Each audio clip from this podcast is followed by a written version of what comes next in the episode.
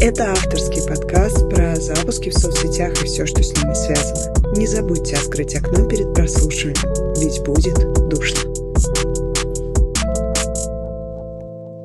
Всем привет! Вы слушаете подкаст «Будет душно», в котором мы разговариваем про запуски в соцсетях и все, что с ними связано. Меня зовут Елена Тимошова, в соцсетях вы можете найти меня по никнейму Мадам Планоли. И сегодня у нас снова нестандартный подкаст. Я буду не одна. У меня сегодня в гостях э, Настя Аксенова, Стейси Токс, можно найти ее также в соцсетях. Это бьюти-блогер, моя коллега-маркетолог. Э, вообще мы знаем друг друга, наверное, где-то года с 2000 18-го еще с моей прошлой работы, когда я работала в IT-компании, но на самом деле очень активно мы начали общаться именно уже в блогерской тусовке, когда я еще занималась планированием времени. Я помню первую свою рекламную интеграцию, когда я принесла Насте свой планер и попросила ее прорекламировать меня. И с тех пор мы начали общаться. Настя даже обучалась у меня маркетингу и работала в моем агентстве. Небольшой промежуток времени времени. И сейчас Настя один из лидеров мнений у нас в городе и очень крутой блогер, который рассказывает про материнство, про жизнь, про бьюти, про книги, много-много-много чего интересного. Почему я пригласила Настю на этот подкаст? Потому что все мы знаем, воронка продаж и любой запуск существует только тогда, когда у нас есть трафик. То есть, если у нас есть люди, которые будут покупать, если у нас есть люди, которые будут нас слушать и будут хотеть с нами взаимодействовать, то мы сможем зарабатывать на наших запусках. Но если этого трафика нету, то понятное дело, кому мы будем продавать. И один из способов продажи – это реклама у блогеров. Настя, как представитель блогерской тусовки и плюс как человек, который занимается маркетингом, знает обе стороны этой медали и как быть человеком, который рекламирует, то есть блогером, и как быть человеком, который покупает рекламу, то есть маркетологом, который покупает рекламу у блогеров. Поэтому мы сегодня решили поговорить как раз-таки про рекламу у блогеров, насколько это эффективно, к чему нужно быть готовым, как не сойти с ума, делая рекламу у блогеров, потому что я думаю, у многих из вас возникали такие ситуации, когда вы такие, боже мой, опять покупать рекламу этих блогеров, сейчас 150 согласований, а потом еще их проверить. В общем, тот еще еще геморрой, но однозначно это тот метод, благодаря которому вы можете расти. И поэтому я решила не обделять его вниманием. Сегодня мы подробно про это поговорим. Настя, привет. Привет, Лен, спасибо, что позвала. Ну что ж, давай начинать. И мой первый вопрос к тебе.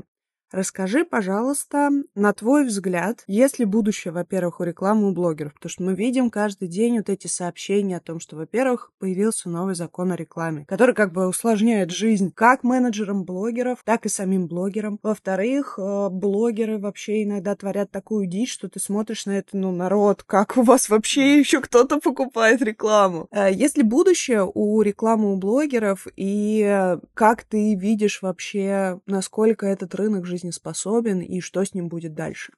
На данный момент, я думаю, да, вот именно на конкретную, конкретную секунду, потому что тоже сколько про блогеров говорят, идите уже работайте на заводе, вы бездельники. Вот мне кажется, все равно у них есть большой потенциал пока что, есть а, варианты а, с рекламой, потому что у нас отпал таргет. Вот мы в Инстаграм, допустим, если брать, то там а, отпал просто таргет, и таргета нет. Невозможно в таргете запускать рекламу. У блогеров просто нужно хорошо их выбирать. У блогеров есть потенциал, я думаю, жи- жить, жить этот метод еще будет какое-то время, там уже посмотрим. Но пока реклама нужна, в любом случае э, блогеры будут востребованы. Ну, естественно, да, хорошие блогеры, которые делают качественно. А вот те, которые творят дичь, ты говоришь, это, э, я думаю, просто ну, знающие люди, которые рекламу покупают, которые разбираются, которые именно занимаются тем, чтобы блогера найти, они будут смотреть отслеживать эти моменты и просто не будут таких блогеров брать. А так, да, я думаю, что этот рынок и этот метод продвижения, он еще будет востребован.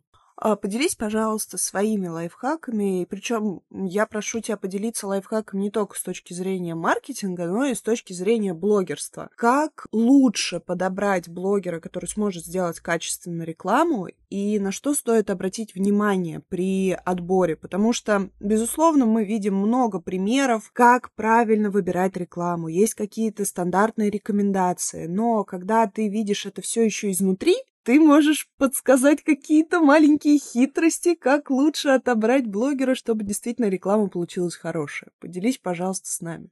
Вообще вопрос хороший, и мне кажется, абсолютно всех он волнует, вот кто рекламу закупает. Но тут э, момент такой, смотря что.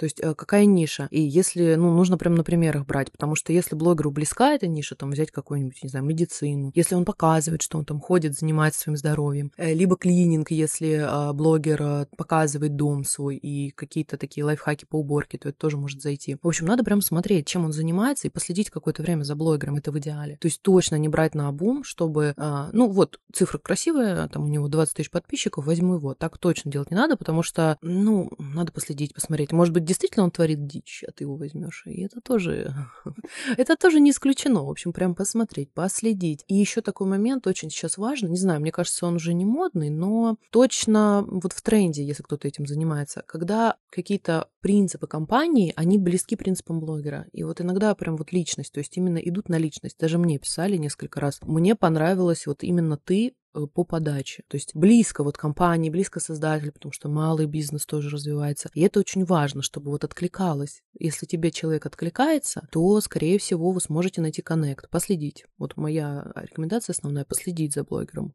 А как обезопасить себя от косяков в рекламе? Потому что, ну, даже я, например, закупаю у себя рекламу на блог, очень часто бывает то, что ты даешь четкое ТЗ, ты все обговариваешь, а блогер выкладывает вместо того, чтобы до 6 вечера, выкладывает в 9 вечера или в 6 утра. Бывает, им даешь четкое ТЗ, они пишут вообще так, как захотели, и даже не хотят идти на коннект со словами «нет, будет так и никак иначе». Как себя обезопасить от вот таких штук?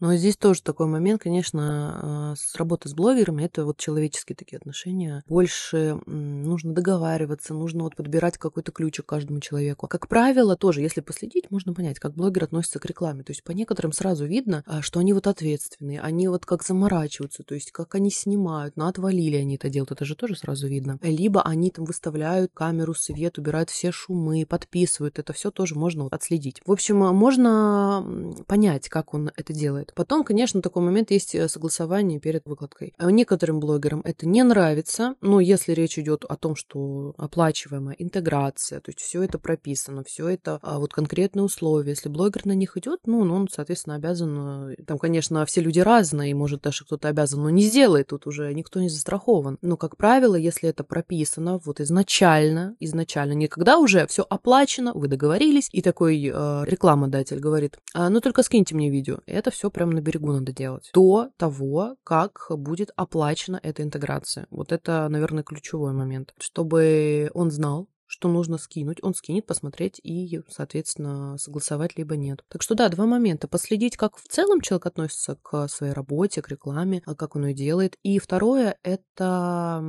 желательно согласовать, если вот так есть принципиальные моменты. Плюс хочу еще так дополнить, что есть ряд блогеров, которые вот у них авторская подача. Но тоже, как правило, это такие блогеры, которых уже лично знает, ну, лично следит за ними рекламодатель. То есть он уже знает, он в нем, скорее всего, уверен. Но это такие единичные, конечно, конечно, случаи исключения, так что лучше согласовывать и лучше смотреть, как в целом он делает рекламу. Поделись, пожалуйста, своим мнением, как ты думаешь, насколько реклама у блогеров может сработать на рекламу определенного продукта? То есть, когда мы заходим не рекламу эксперта покупаем, не, допустим, отдаем какой-то бесплатный продукт, лид-магнит, это стандартная, в принципе, ситуация, а мы сразу заводим на вебинар, на недорогой платный продукт, на какой-то условный трипвайер, возможно, прям рекламируем основной продукт. Есть ли вообще смысл смысл заходить с такими вещами на рекламу к блогеру? Или все-таки стоит сначала прорекламировать эксперта или завести на бесплатный продукт, а потом уже внутри блога, на который зашли люди, уже там продавать?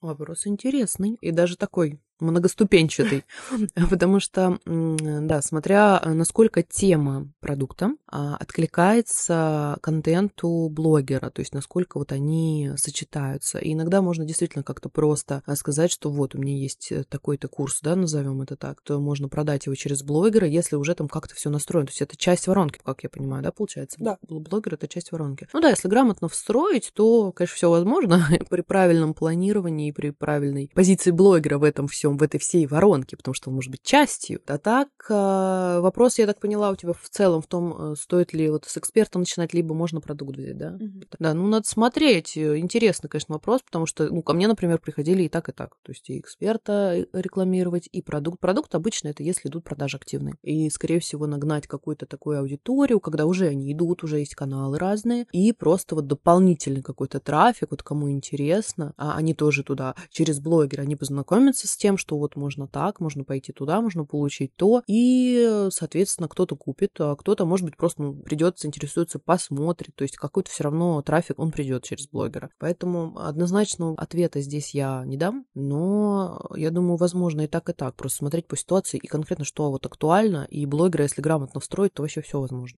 А именно в твоей практике как было? Что эффективнее сработало? Реклама эксперта или реклама продукта? Ну, тут тоже такой вопрос. а, Реклама, смотря как сделают подачу. То есть иногда реклама эксперта, она достаточно грамотная, интересная, и идут, смотрят, подписываются. А э, иногда просто не понимают даже, даже я иногда, когда беру на рекламу, я не понимаю, зачем вот подписываться а, в огромном количестве, там, допустим, на специалиста по долгам. То есть не у всех, есть такие на рекламу приходят довольно часто, кстати, в последнее время, а, не всем это актуально, как минимум. Вот, а какой-то продукт, вот из последнего тоже, у меня был на рекламе а, курс по а, клинингу, вот такой вот продукт, курс по клинингу. То есть не сам эксперт себя рекламировал, у них даже более того, у них нет странички в соцсетях, то есть нужно прям именно курс рекламировать. И здесь тоже, вот мне кажется, что в той стороне, что в этой стороне немножко недоработано, потому что, конечно, и то, и то должно быть сильное, то есть и личность уже должна быть выстроена, и там распаковка вот эта должна произойти, чтобы на рекламу ходить, и курс должен быть продуманный.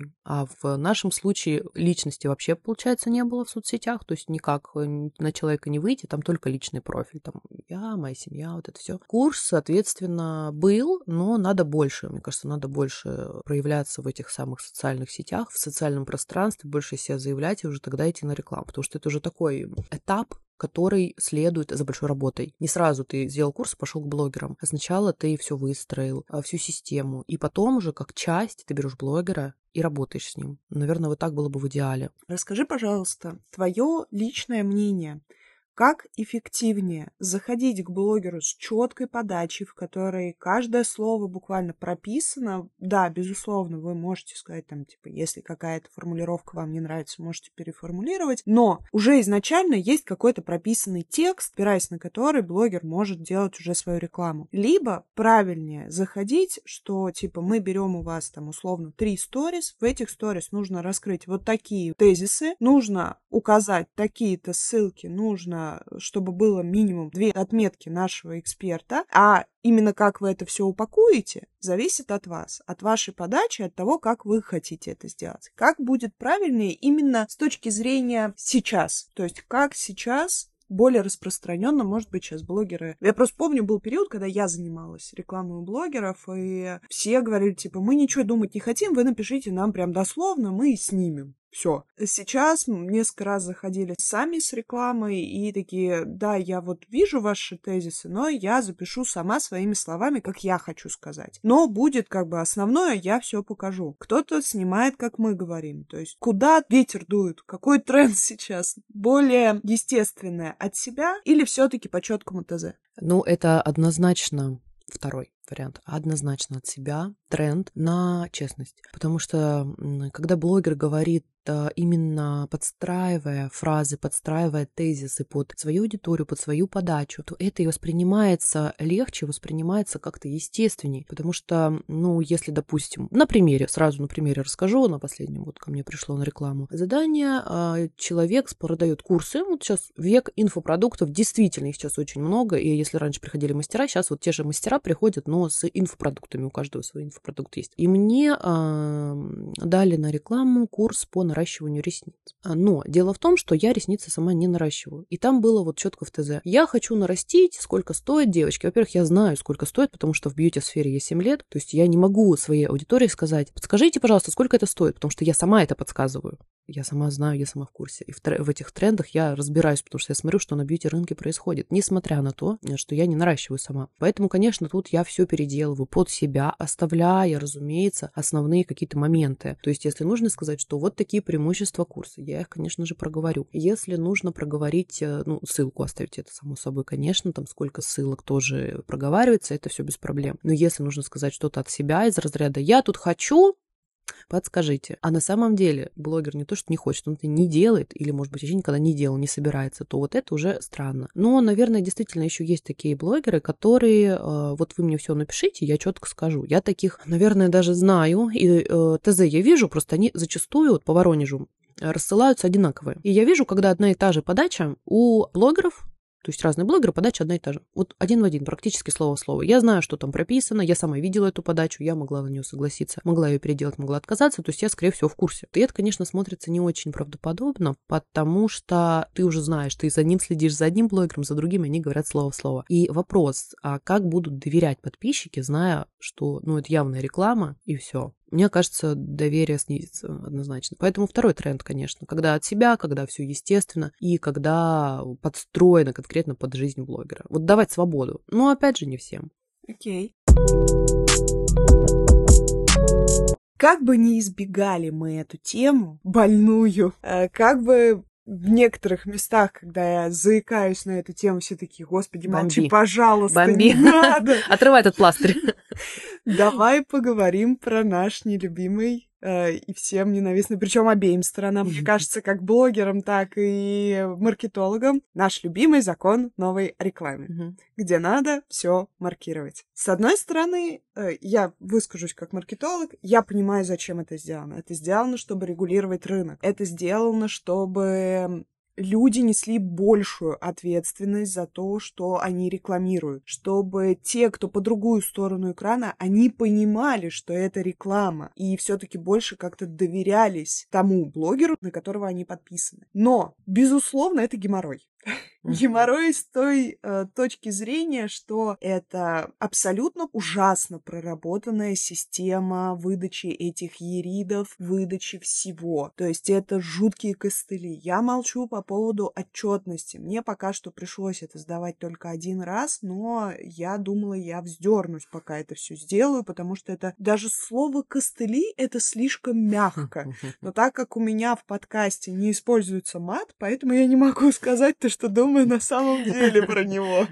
Но это ужасно, действительно. И полностью непрозрачно, как это все отслеживается. Понятно то, что это, по сути дела, способ э, конкурентной борьбы, потому что в любой момент на тебя может кто-то настучать со словами «Ай-яй-яй, а у него не стоит ерит», а это прям явно реклама. И даже если это была не реклама, а просто это ну вот ты чем-то воспользовался, просто рекомендуешь, то все равно это для тебя геморрой. Геморрой доказать, что ты как бы не дурак. Вот что ты думаешь с точки зрения блогерского мира про этот закон? Да, нет, может быть, и вообще, как сейчас в блогерской сфере к этому всему относятся, насколько идут на все вот эти регистрации и так далее, потому что для вас это тоже геморрой. Вот насколько твое личное отношение ко всему этому? Я могу и свое лично рассказать, и вообще, как у нас все это блогерской-то тусовки, потому что мы общаемся, и я в теме, на самом деле. Я делала доклад на эту тему еще год назад, так что тема маркировки для меня родная, любимая. Я выступала, дебютировала, можно сказать, на риф с этой темой, и как прошел год, и э, ничего не изменилось. вот это самое интересное, что ничего не поменялось. Но вроде как построже, вроде как там уже начали кого-то даже штрафовать за эту всю тему. Сразу скажу, конечно, что законы надо соблюдать, это однозначно. Это вот прям истина. Обязательно мы соблюдаем все законы. Но как на практике? На практике к сожалению, немножко не так. А единственный раз мне написал э, рекламодатель, что «а вы маркируете рекламу? А и сколько это стоит?» То есть это дополнительные сразу траты. Потому что вот этот весь, как ты говоришь, геморрой, ты же сказала это слово, правильно? Я придумала. Вот. И это все, конечно, бесследно не проходит, естественно. Вот. То есть вот такой запрос был один раз, хотя рекламные предложения мне поступают пять раз в день. И только один раз за все это время, за весь этот год мне написал а, один рекламодатель, что вы маркируете и сколько. Вот все. А что касается блогеров, я знаю блогеров, кто этим занимается. То есть, что делает блогер? Блогер завел себе на Озон вот этот вот кабинет, где происходит маркировка. Э, правильно, по-моему, я говорю, да, маркировка же происходит mm-hmm. на Озон, у них есть, то есть есть некоторые вот эти компании, которые этим занимаются, ВКонтакте, Озон и какие-то там еще сейчас, возможно, появились Яндекс, кажется, да, и а, вот она завела, это платно, то есть чтобы пользоваться этой услугой, это нужно блогеру еще и платить, она это делает. Ну, там, соответственно, ценник на рекламу выше, вот это потому что из-за этих всех отчетностей документов, то есть она вот это делает. Есть много мнений про Инстаграм, потому что мы вот во многом говорим про Инстаграм, я сама лично там в основном. Есть еще ВКонтакте, ну вот Инстаграм запрещенная соцсеть, как все знают, да. И там э, кто-то говорит, вообще все можно, потому что не проверяют. Кто-то говорит, нет, это та же реклама проверяют, поэтому лучше соблюдать. Конечно, это сложно. И в основном сейчас что? Сейчас э, маркировку я вижу крайне редко, но вижу. Скорее всего, это делают э, компании крупные, рекламодатели, прям крупные действительно. Какие-то платформы типа Perfluence, у них там вот это тоже все есть. Но, насколько я знаю, подавать вот эти документы отчетности должен и блогер, и компания. И блогеры это делают пока что редко все-таки, потому что там к нам приходит, грубо говоря, реклама суши. У меня, кстати, сегодня будет реклама суши. Ну куда без них? А, суши в Воронеже много, роллов, вот это все. А они там предоставляют что-то бартером и, ну, какая маркировка? То есть они, возможно, даже не слышали про это, и такого очень много. Так что мне кажется, пока нет каких-то санкций, вот касательно небольших блогов, это будет обходиться. Вот как бы это ни звучало, но вот по правде говоря так. Но крупные блогеры, крупные рекламодатели, это, конечно, нужно соблюдать, вникать, разбираться. В идеале вообще нанимать специального человека, кто этим будет заниматься, если есть возможность, потому что это действительно сложно. Можно разобраться, но это непросто. Вот. И все это, конечно, соблюдать, но по факту так. Кстати говоря, про Инстаграм буквально дня, наверное, три или четыре назад от э, даты, когда мы записываем этот подкаст, а записываем мы его 9 декабря, вы вышла новость о том, что у нас же как э, две организации, которые отвечают за контроль э, маркировки. Это Роскомнадзор и ФАС. ФАС. Вот. Получается, у нас есть две организации, которые отвечают за маркировку. Это Роскомнадзор и ФАС. ФАС, они как сказали, что типа я не я, поп не моя, мы ничего не будем проверять, потому что это запрещенная соцсеть, все, нам все равно. И, соответственно, из-за того, что они это выпустили, все как-то подраспустили свои булочки со словами, что типа, ну, раз нет, то нет. Но так как за соблюдение законов в Инстаграме в данный момент следит Роскомнадзор, а они тоже являются контролирующей органом по маркировке рекламы, то они в недавнем своем разъяснении, по-моему, то ли 5, то ли 4 декабря объявили о том, что мы все видим, и в Инстаграме маркировать тоже надо, потому что мы также можем туда прийти. И более того, летом выступала на Молгороде, и неожиданно у меня в зале... Я как раз рассказывала про соцсети, какие вести в этом году, и у меня в зале оказалась девочка, которая работает в Роскомнадзоре. Я как раз-таки рассказывала по поводу того, что с точки зрения закона можно вести Инстаграм, но там нельзя платить деньги этой компании. А даже реклама у блогеров — это плата деньги не компании, а индивидуальному предпринимателю, либо самозанятому, мы же все, мы все работаем по закону, и, соответственно, вы как бы можете вести. И девочка, которая была в зале, она подняла руку, она говорит, можно я прокомментирую с точки зрения Роскомнадзора? Я никогда не забуду свое ощущение, я такая, ну, дорогой, суши мне, пожалуйста, сухариков побольше, думаю, сейчас посадят, как только можно. Ну, ты главный, это нарушитель, конечно. Да. И в итоге мы, она дала свой комментарий, что да, вести можно, и она сказала одну очень ключевую фразу, то, что Роскомнадзор все сотрудники Роскомнадзора в обязательном порядке должны быть зарегистрированы в Инстаграме, и у них даже есть отделы, которые занимаются тем, что крупных блогеров, понятное дело, не всех, они просматривают ручками. И более того, естественно, они реагируют на все заявления от э, гражданских лиц. То есть любой человек может взять, написать заяву в Роскомнадзор со словами «А вот такой-то, такой-то, тогда-то, тогда-то выложил у себя то-то, то-то, прикладывает скриншоты либо видео, такая вот инструкция для конкурентной борьбы. Прикладывает... Мы шутим. Да, это шутка. А, прикладывает скриншоты, отправляет, и они обязаны по закону в течение 10 рабочих дней ответить и отреагировать на это сообщение физического лица. И, соответственно, исходя из этого всего, мы прекрасно это понимаем, что да, рекламу в Инстаграме тоже надо маркировать. Да, за маленькими, может быть, не придут, если делать такую скидку на то, что малыши, они не так сильно интересны другим людям, и только если кто-то из конкурентов захочет на тебя постучать. Но за жопу схватить могут в любой момент, так? Конечно.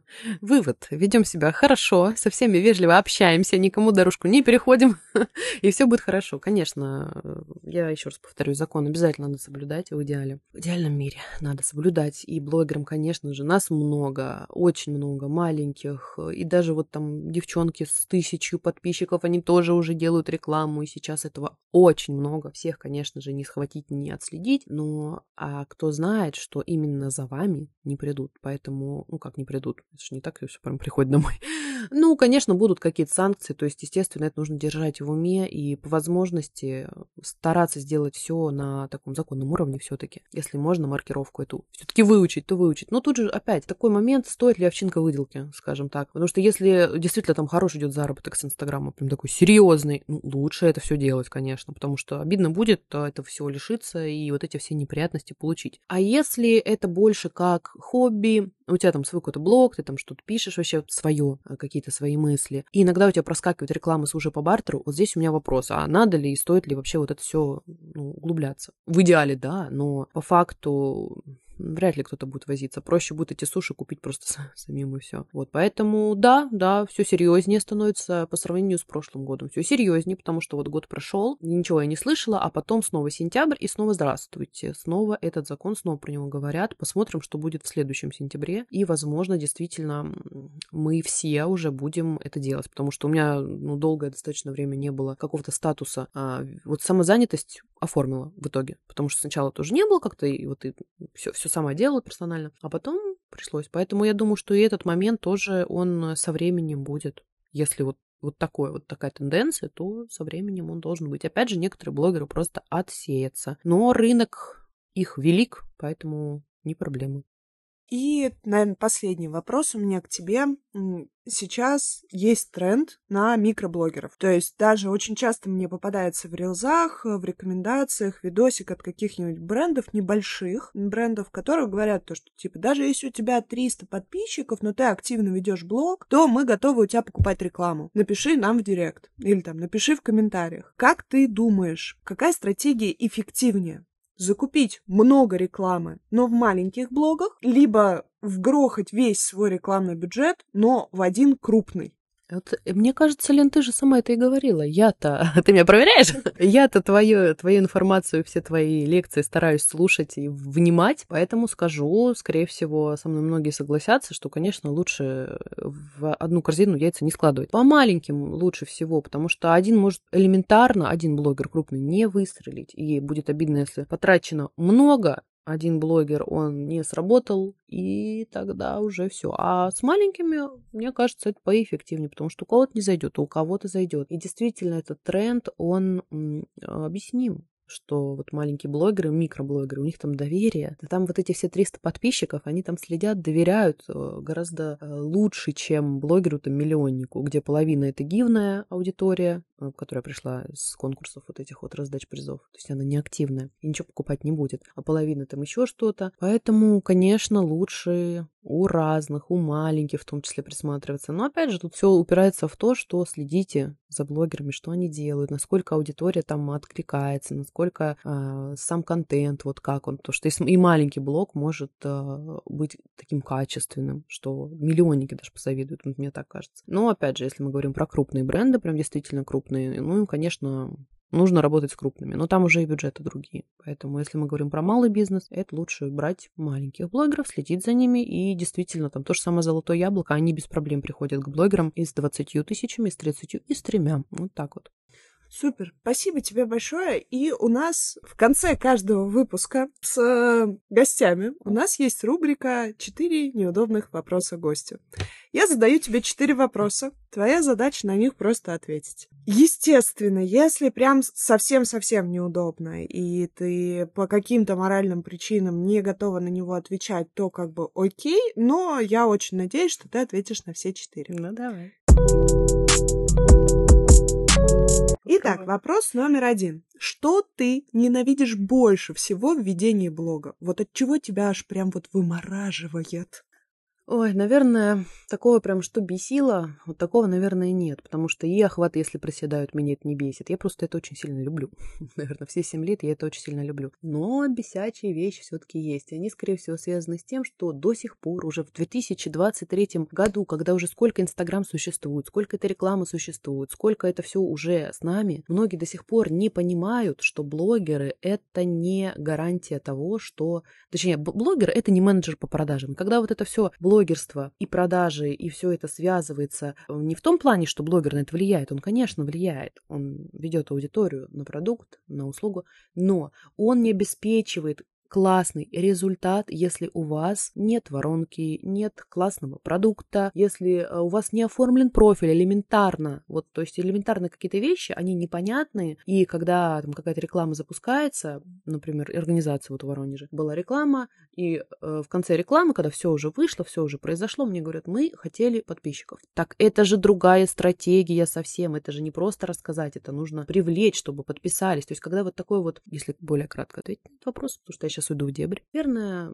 какое-то нежелание понимать основы, как, для чего нужны блогеры, что они делают и как с ними работать. И когда вот идет, идут какие-то требования завышенные, когда ты ничего не хочешь вкладывать, но хочешь большой результат. Вот это прям бесит когда мы вам дадим, например, скидку 10%, а вы, пожалуйста, приведите нам э, тысячу подписчиков. Вот это я прям очень грубо сказала, но из разряда. Либо мы вам подарим кофе, бесплатно кофе, а вы нам, пожалуйста, чтобы вот на мероприятие пришло человек 30, 40, 50, вот, пожалуйста, да, сделайте так вот. Бартер нормальный, вот из разряда. И ты просто думаешь, ну как вот вы это себе представляете, это вот так работать должно? Ну нет.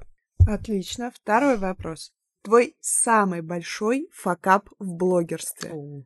Вот прям что происходило у тебя такого, после которого ты сидела и испытывала стыд, испанский стыд, хотелось просто спрятаться, чтобы тебя вообще никто даже не видел и не вспомнил никогда в жизни о том, что это произошло? Я тебя заставлю то есть, это вспомнить. То есть прям позорище вспомни, да? Да. Подожди, а ты знаешь, ты говоришь, если я заставлю свой, ты знаешь, подскажи.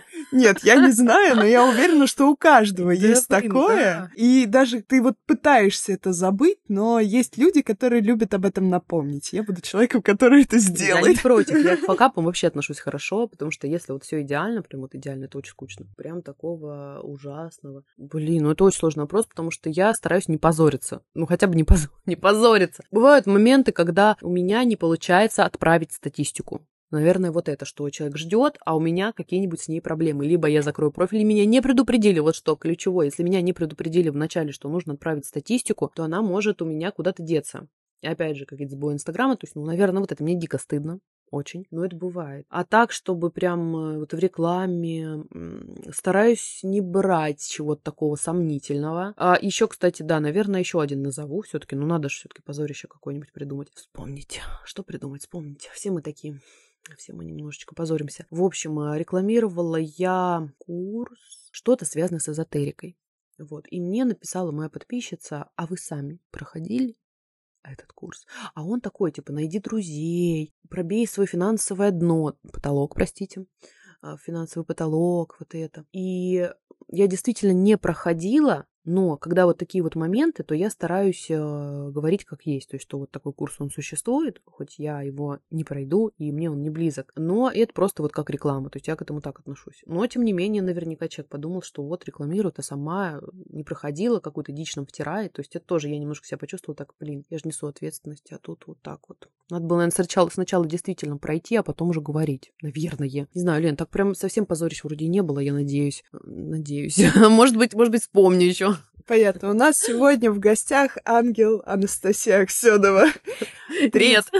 Третий вопрос.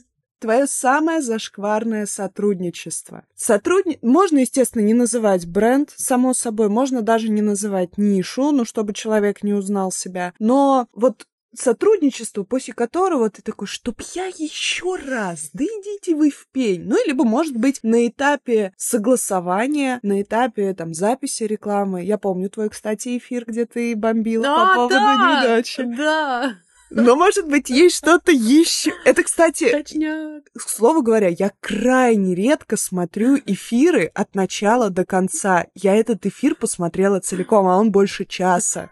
Я его весь посмотрела, мне было интересно. Ну, прям вот зайдите в профиль, ты, по-моему, еще его не удалила, и посмотрите, найдите этот эфир, там Настя сидит, бомбит.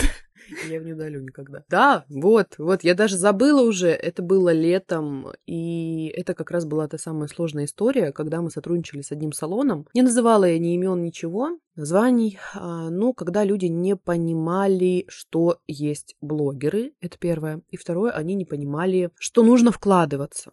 И они вот э, пригласили меня на процедуры, причем они меня уговорили. Я не хотела ехать, потому что я сейчас, допустим, смотрю, если это далеко, я уже не поеду ну, за деньги возможно прорекламировать, а так уже все, бартер, он уже ну, не так интересен. И они не хотели особенно вкладываться, то есть там была какая-то такая очень легенькая процедура, не та, которая сразу вау-эффект, и они ждали результат примерно тут же, сразу, желательно толпы клиентов. Но такого не происходило, потому что, во-первых, услуга неявная, то есть человек, когда смотрит элементарно на блогера, он сделал до, он сделал, и после еще нет, после еще не было, даже курс не прошел. А, и они такие, где люди?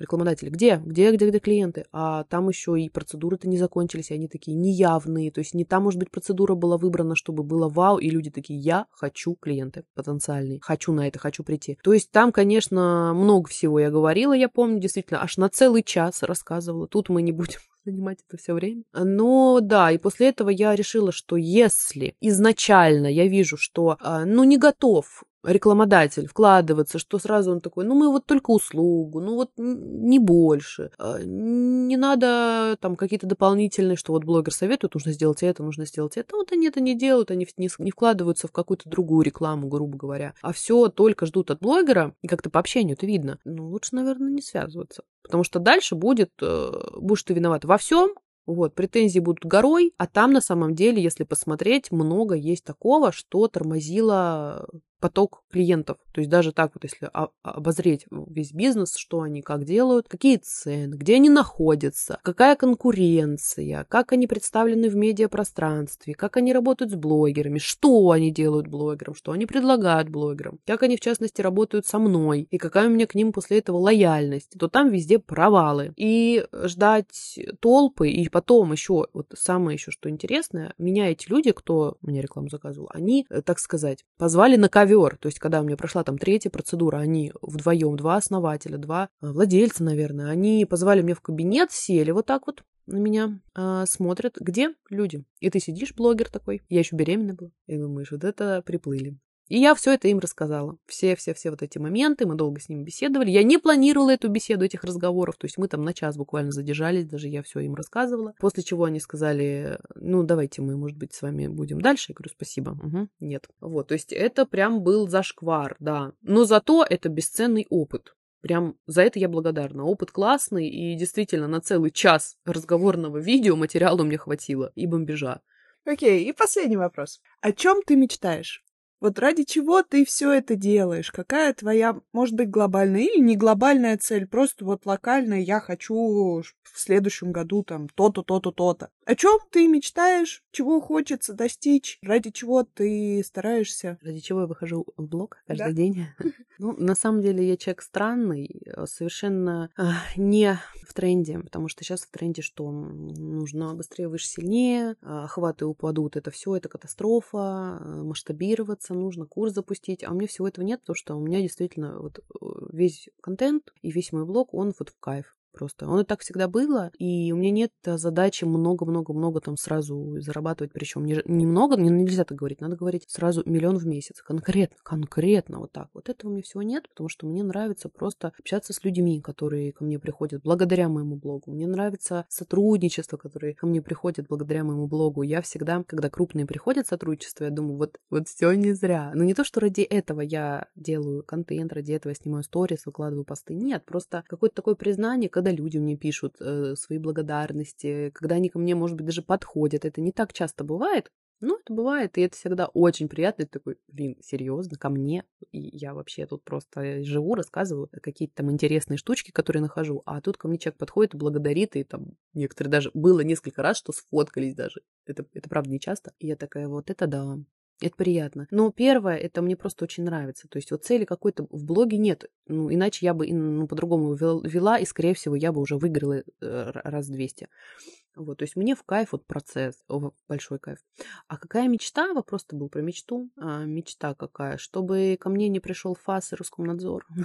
не знаю, это однозначно. Хочется, чтобы не вставляли палки в колеса, все было хорошо. А еще что? Ну, конечно же, здорово было бы сотрудничать с какими-то крупными брендами. Еще, потому что это у меня опыт такой уже есть, и это очень приятно. И вот, наверное, все-таки я назову мечту, потому что вот сейчас сидела, разг... Э, разглагольствовала и, и вспомнила. Я бы хотела в какой-нибудь блог-тур да, это было бы очень круто. Я знаю, что такое есть. И вообще желательно какой-то другой город интересный или даже в другую страну. И это вообще было бы, я была бы супер счастлива.